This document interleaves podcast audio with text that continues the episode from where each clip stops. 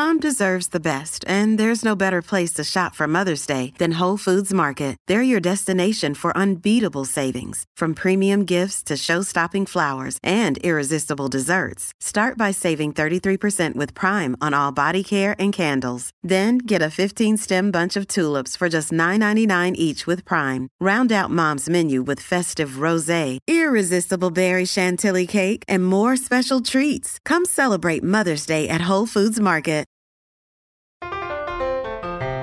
Early in this pandemic, someone I knew contracted COVID, and although this person was in excellent physical shape for months afterwards, he couldn't walk up a flight of stairs or exert himself without getting winded. Those lingering effects are now called long COVID. I'm Gabe Friedman, and this week on Down to Business, I spoke to Inez Jabalpurwala, who's based in Montreal, where she's the global director of VineX, an organization that studies how viruses affect brain health. Surveys have shown that anywhere from 10 to 30% of COVID survivors suffer from long COVID, meaning that already 5% of the workforce may be affected. There's also a long list of both physical and psychological symptoms associated with long COVID, including brain fog, chronic fatigue, sleep issues, headaches, too many to name here. And that's part of what makes it so hard to diagnose, and also why, like many other chronic illnesses, long COVID often gets written off as psychosomatic or imagined. One of my key takeaways is that many people who survived COVID may be done with the virus, but long COVID means that even if infection rates decline, many people will still suffer in a way that's going to affect our healthcare system, our labor force, our mental health, and much more. As always, the interview is edited for clarity and brevity. Inez, thanks so much for coming on the show to talk to me today. Thank you, Gabe. It's a pleasure for me to be here. Yeah, well, basically, from the beginning of this pandemic, almost from the beginning, I heard people talking about something called long COVID. What are some of the symptoms of long COVID? So I'll start by saying that we don't have a concise definition of long COVID, and we don't have a single test or valid tools for diagnosing long COVID. So we most frequently are using the World Health definition of uh, long COVID, which is occurring in individuals with a history of probable or confirmed SARS-CoV-2 infection, usually three months from the onset of COVID-19 with symptoms that last for at least two months and can't be explained by an alternative diagnosis. The most common symptoms are fatigue, shortness of breath, and cognitive dysfunction, which we've been calling brain fog. But there are more than 200 symptoms that have been associated with long COVID. Uh, you know, I've met with many people living with long COVID, and the symptoms are months and even years out. So we're really looking at a phenomena that can have impact in the short, medium, and long term going into the future. Whoa. And have we learned anything about who's contracting these symptoms or, or what the causes are? Unfortunately, that's the big question. And what we have estimated is that 10 to 30% of people who survive COVID 19 are living with long COVID. So in Canada, that represents about 1.2 million people. And globally, we're looking at upwards of 175 million people. Um, and it's a real phenomena and that which took us some time to arrive at because in the early days, either one only received a COVID-19 test when one presented at a hospital or a clinic. And therefore, we haven't really counted those people when they later present with long COVID. Or there was a sense that maybe this was just imagined or just a convergence of different types of symptoms that were all being bucketed together um, and called long COVID. Uh, we also know that uh, women, uh, particularly middle aged women, face a greater risk of developing long COVID symptoms. And there have been numerous studies on this now. One found that women are 22% more likely to develop long COVID than men. Another found that women have a four to one uh, ratio over men and that they account for about 60 to 80% of cases that present in clinic.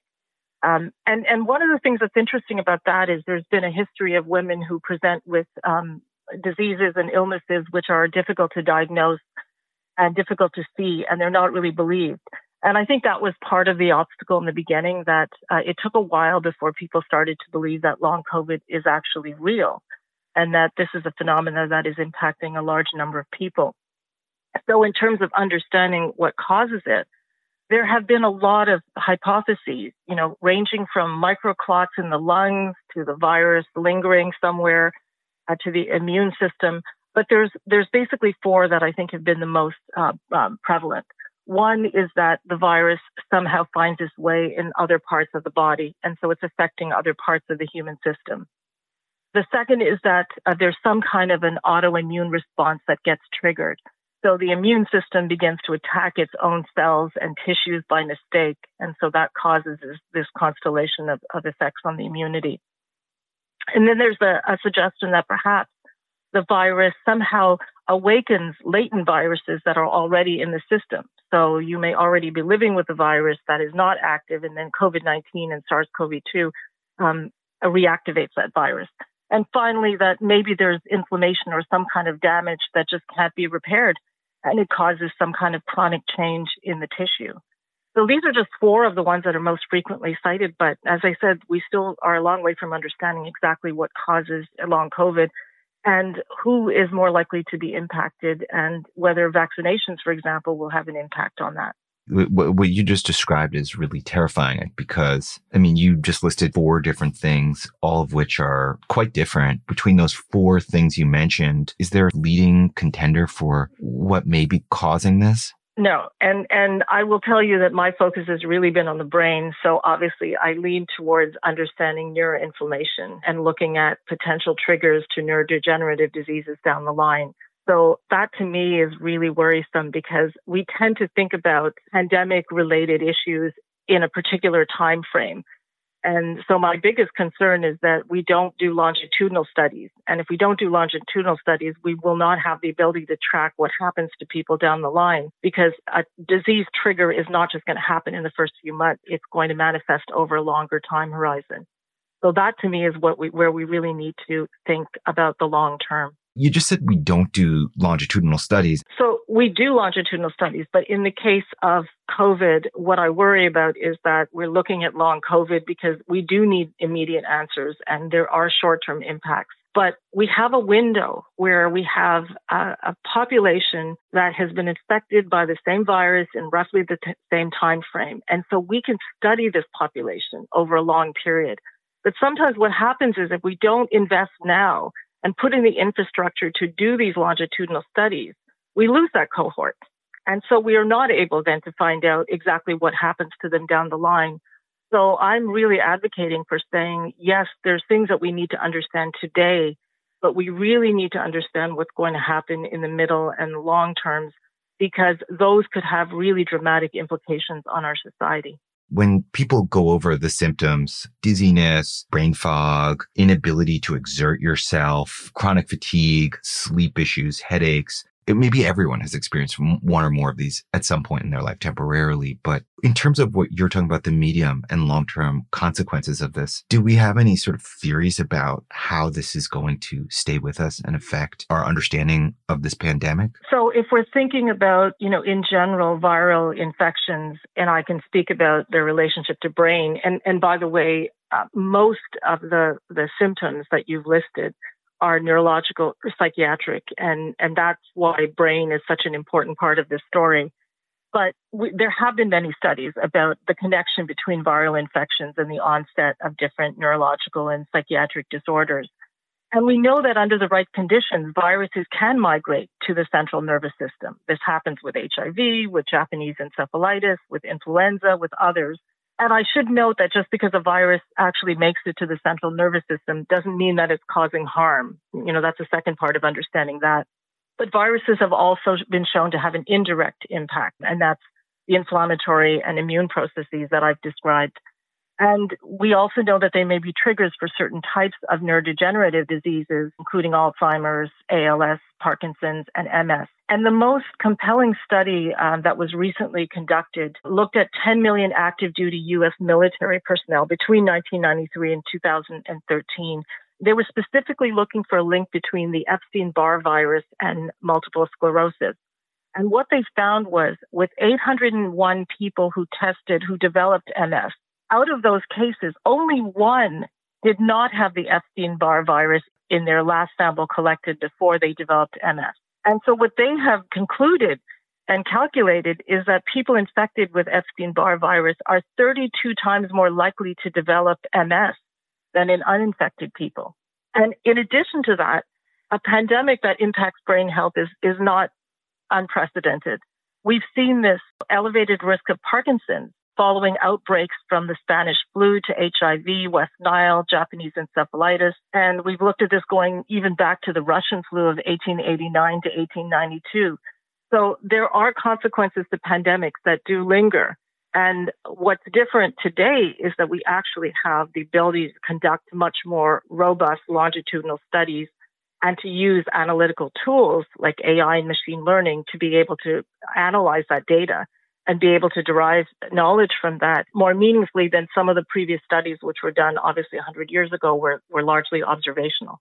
From what you're saying, it sounds like from looking at other viral infections, we know that they can lead to this spike in future other illnesses which sounds like it has implications for our healthcare system that we know that COVID strained our emergency rooms and our hospitals, but that that may just have been sort of the tip of the iceberg that we may need to sort of see this as a long-term issue where our hospitals will be treating a higher percentage of the population. Well, and when we look at what uh, the pandemic exposed about long term care facilities, if we multiply that and think about the consequences of a pandemic that is now going to accelerate rates of certain neurodegenerative diseases, if that happens, you know, we have to start thinking about that now. And, and so I think, you know, there's a whole constellation of things that happen at the same time. And I think that if we don't start to ask those questions and invest in the research that needs to happen, we are going to find ourselves again caught out. And, you know, we talk a lot about pandemic preparedness, and this is central to preparing for the next pandemic.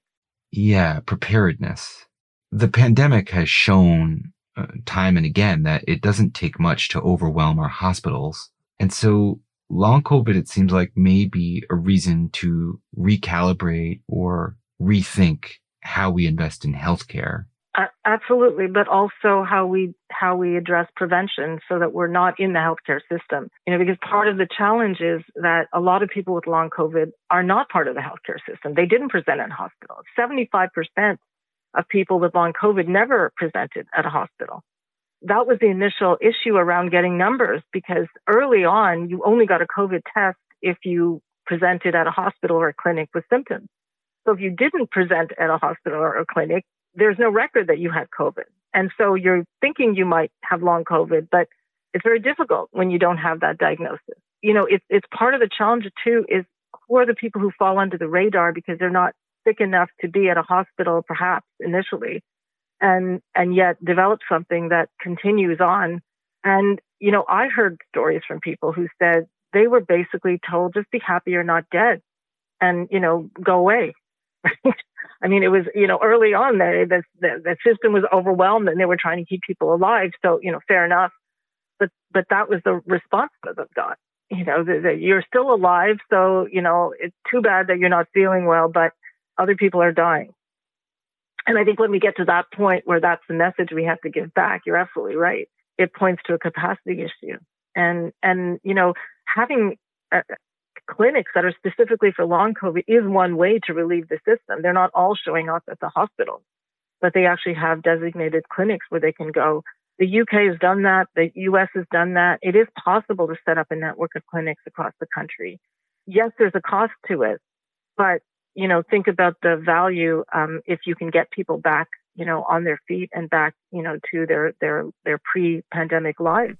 I mean, part of the premise of our healthcare system too is that an ounce of prevention is worth a pound of treatment or something. Yes, and it, I mean, and it is true about the healthcare system in terms of cost, but you know, a lot of what we've done in our surveys is is calculating other types of impacts, and so maybe they're not just the cost of the healthcare system; they're the fact that a person, you know, is no longer able to provide for their family, or they're no longer able to care for their loved ones, or they're no longer able to do anything that brings them joy.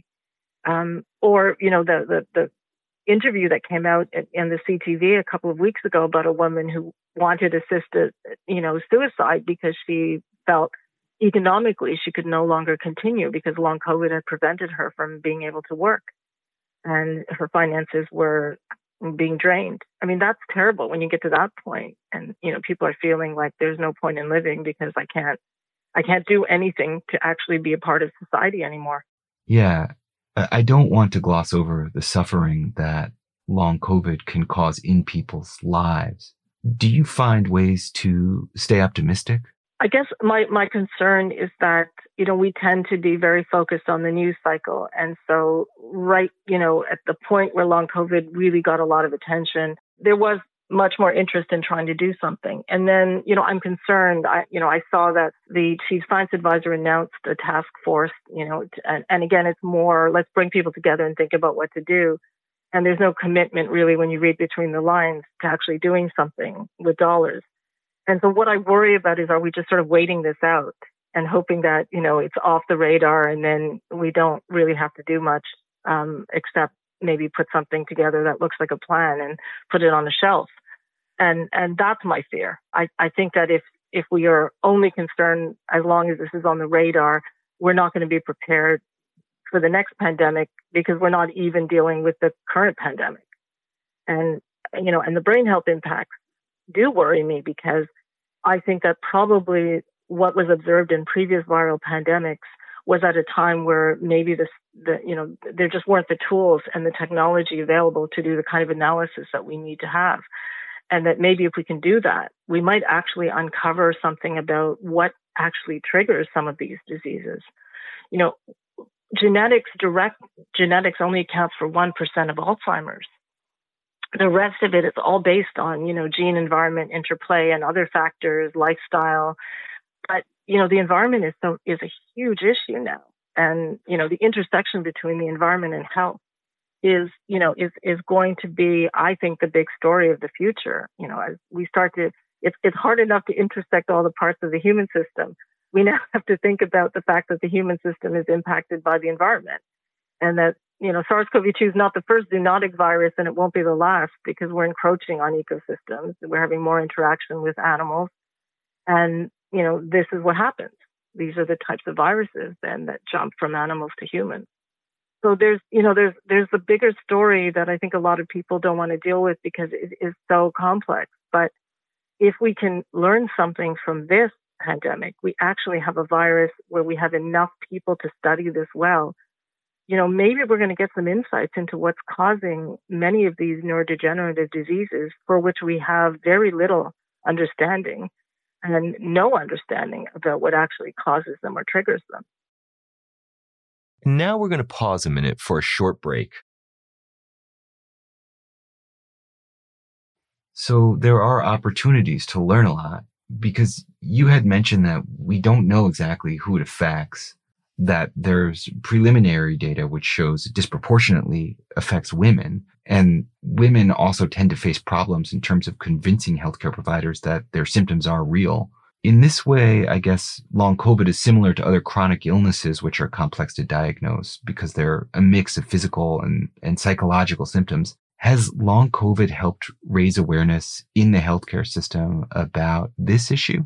Yes, I mean when you know there's there's quite a movement around chronic fatigue syndrome and looking at you know how that's impacted women, but even if you look at the whole history of mental health care and you know women in in an era where they really weren't believed and they were considered to be hysterical or hypochondriac, and I think that you know there's still elements of that that exist when we have a disease or an illness where it's not easy to see, or we can't see it at all, and we don't know what it is, and all we can do is put a label on it, but we don't actually have a diagnosis for it. We sometimes think, well, maybe these people are exaggerating. And then when you're dealing with something where there is complexity because there are so many different symptoms, it's difficult to decide how do we treat this person? And the way our healthcare system is organized, we treat one area. So, you know, one would present with a respiratory illness and see somebody around a respiratory treatment plan.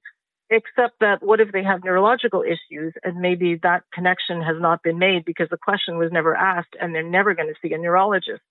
And so that's why the idea of multi care clinics has emerged that we need long COVID care clinics that actually deal with the whole person and can address the different dimensions of long COVID. And that is what people with lived experience have been asking for because it is the only way for them to get the kind of holistic treatment that is going to put them on a positive trajectory forward.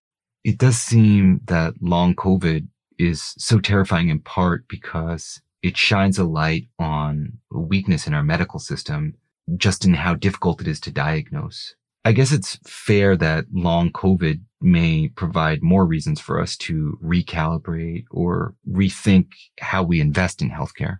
Yes, and I, you know, and I think the the bigger challenge in healthcare is that the human system is interconnected, and you know we treat it in part, but you know what happens in one part can affect another part, and and the whole the whole premise for the formation of Vinex um, was Ken Irving, who said you know, this is a respiratory virus, but there is a history of, of, of, of, viruses that may actually migrate to the central nervous system. And the respiratory virus may not stay in the respiratory system. And that's exactly the issue that we have to start thinking about how the whole human body is impacted when there's a disruption to one part of that system. And in terms of the way we approach healthcare, we have to start to look more at what are some of those connections, what are the correlations, you know, where where do we see that there could be comorbidity, and and it of course adds to the complexity in an already overburdened healthcare system, but in it's the only way to address an, an illness like long COVID. What kinds of treatments are, are emerging for this? So, uh, you know, most frequently an anti-inflammatory is prescribed to deal with the inflammation and antivirals. So, you know, there is a bit of trial and error. And then there are other types of rehabilitation, you know, for, for other aspects of the virus. And the problem is that until we have a diagnostic test and we can really be clear about what long COVID is, it's very difficult to have a treatment plan that is developed that is going to work for the entire population of people who are living with long COVID. So I think, you know, we have to first get at that definition and the diagnostic, and then we can start to figure out, you know, what is the optimal treatment plan for people who are living with long COVID. I've also seen articles that mention long COVID and the mental health crisis in the same sort of sentence. What is the actual connection there? So we need to separate what is a pandemic related mental health crisis and that is due to a number of factors, including the anxiety, the social isolation that has been a consequence of being in a pandemic. Long COVID is directly linked to the virus itself. So that's where the virus has entered the system and is either directly or indirectly impacting your health, your brain health. And while there are some psychiatric Ill- illnesses linked to long COVID, that is directly as a result of the virus. And so they are two different things. Now, of course, there's going to be overlap and it's, and it's difficult to separate that overlap when we're counting numbers of people, for example, who present with mental health issues. But it is important to recognize that they are different and that when we're studying uh, long COVID and the psychiatric impacts, we're really studying the virus and how that has impacted the health. Uh, when we're looking at the mental health crisis, we are looking more broadly at what's happened in society as a consequence of being in a pandemic. But I think when we're looking at the mental health crisis, um, we should think more broadly about brain health. And I hope that one of the things this pandemic has really surfaced is how much we depend on our brain health and our brain functioning.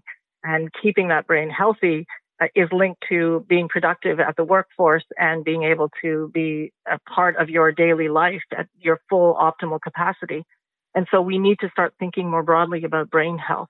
How do we prevent uh, the onset of certain illnesses or diseases so that if we're faced with another crisis, uh, our resiliency is much better and we are able to uh, cope with some of the impacts of, of what we've experienced these last few years. And I have to imagine that all this must have an effect on the workforce, but if we only have estimates of how many people have this, do we have any sense of what the impact is on our workforce or on our economy, on our healthcare system, the cost and things like that? Well, I mean, the United States has calculated the cost of long COVID to be at least $2.6 trillion. But I think, you know, more relevant to the work question, the Bank of England is suggesting that, you know, the record high share of people that are aged between 16 and 64 or outside of the workforce now because of long term sickness is likely due to long COVID. So, you know, there's really a recognition that long COVID is having an impact. In Canada, we partnered with the COVID Long Haulers Support Group Canada and Neurological Health Charities Canada. And we conducted two surveys of people with lived experience, one in June of 2021 and one in May of 2022. And what we found was that a thousand Canadians who responded who are living with long COVID, over 70% said they had to take a leave from work as a result of long COVID, sometimes for over a year. And some had to leave the workforce altogether and have never returned. So it's the numbers are quite dramatic. You know, one of the issues that we don't talk as much about because we think about people who've had to leave the workforce or who are absent, but it's this idea of presenteeism. And so people who are going to work, are not being able to produce at the, their previous levels.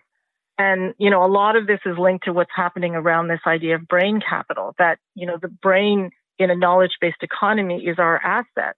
And so if that asset is compromised, it absolutely has an impact on our ability at the workplace to be creative, to be resilient, you know, to contribute our, our full brain function. And, and there's another sort of more insidious impact that is linked to presenteeism. And that's employees who just can't afford to stop working, even though they should be taking time off work. They just economically are not able to. They're only paid if they are at work. And then there are the frontline workers who can't leave work because there are labor shortages. And so they are having to come back to work while they're still living with long COVID. And it's not just that this is, you know, exhausting for them, but this has an impact that on further aggravating their long COVID. And so they may be getting sicker as a consequence of being pushed into having to work at, you know, when they're not ready to, to go back to work. And that's where we have to really understand that long COVID is not like having a cold where, you know, you may have it for a certain period of time and then it's done. Long COVID is non-linear in nature. So there may be days when things are better and days when things are worse. And so there needs to be more flexibility at the workplace for people who are living with long COVID if they do want to re-enter the workforce or feel ready to to ensure that the conditions are optimal so that they're able to do it in a way that still allows them to recover. To that on that point, does our medical system recognize long COVID so that some of these people can sort of see a doctor or is there, is there a sort of trust factor where employers have to sort of just be flexible? Yes. You know, again, one of the issues of not having a diagnostic, eh, you know, that we learned in our survey is that, you know, one quarter of those who responded said they had to go on disability. But of that, about half said they were unable to access disability insurance. So, you know, that's another issue. If you don't have a diagnostic, and so it's not clear that this is a real illness, it's very difficult to then be able to say, well, I, you know, here's a note that I need to take time off and I need to go on disability and I need to be insured for that. So this is why, you know, it comes back to we need to really understand that this is an illness. And just because we haven't yet been able to find a way to properly diagnose it doesn't mean it's not real. So in the interim, employers have to be more understanding about people who do present with long COVID symptoms. And I can tell you one thing from everyone I've spoken to, nobody wants to have long COVID.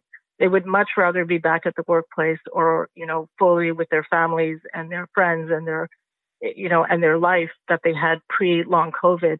This is debilitating. You know, for a lot of people, they can barely do one thing a day and they're exhausted. And so it's very hard to live that way. Yeah.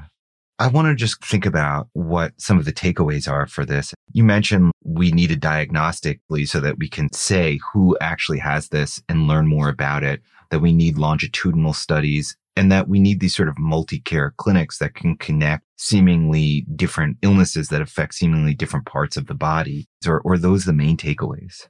Well, those are the main in terms of the, the path forward. And I would add to that is we need to continue to bring attention to stories of people with lived experience because we have to counter the stigma that those who are, are, are not believed because the illness is not well defined and not always properly diagnosed, you know, is leading them to not be believed. And we need to really think about having a national long COVID policy framework. Uh, just to give you an example in contrast, in the US, the Congress has committed $1.15 billion over four years to fund research into long COVID. They have what's called the Recover Initiative. They've already enrolled 40,000 patients to study the effects of long COVID. And just earlier this month, their Department of Health and Human Services released a national research action plan on long COVID. In the UK, they've committed 100 million pounds to long COVID and more than 50 million pounds of government funding invested in research. So we're lagging behind in Canada. And while we've invested and committed $20 million through our own Canadian Institutes of Health Research, the investment is not tied to a comprehensive national strategy of research and care. And that's really what's needed. I'll, I'll add one thing though. I don't believe that what we need is more discussion and more consultations about what needs to be done. We know what needs to be done. What we need is really action. We need to, we need to move quickly because we're already losing a lot of momentum. And as I said earlier, in the case of longitudinal work, that needs to start immediately. You know, if we, if we lose these people who may be recovering, they're now no longer motivated to be part of a study we've now lost a baseline of population where we can actually study why do some people recover and others maybe don't. That's a really important question. Why will some of them potentially develop illnesses down the line or diseases down the line? These are all things that you need to monitor by looking at the full subset of people with long COVID. It's a fascinating topic. I really appreciate you coming on to talk to me about this, Inez. Thank you so much. Thank you. And can I just say one last thing? Because I know that we're getting into this COVID fatigue. Um, we can't leave behind people who are living with long COVID because it's not just their own health that's being affected. It's our economy, our labor force, and our society that are being impacted. So, uh, you know, recognizing that we're also tired of hearing about COVID, but, you know, for those who are continuing to live with the impacts, uh, they need solutions and they need care. Thank you, Inez. That was Inez Jabalpurwala, Global Director of VineX, which stands for Viral Neural Exploration, an organization that looks at how viruses affect brain health. Thanks as always for listening to Down to Business and supporting us by sharing episodes and rating us on your listening app. And I'd like to send a big note of appreciation to Bryce Hall, who composed and performed the original music on the show, designed the logo, and produced this episode. Thanks as well to Pamela Heaven, Victoria Wells, and Noella Ovid for web support and editing. I'm Gabe Friedman, and I'll return next week with a new episode of Down to Business. Until then, you can find news about Canada's economy at financialpost.com.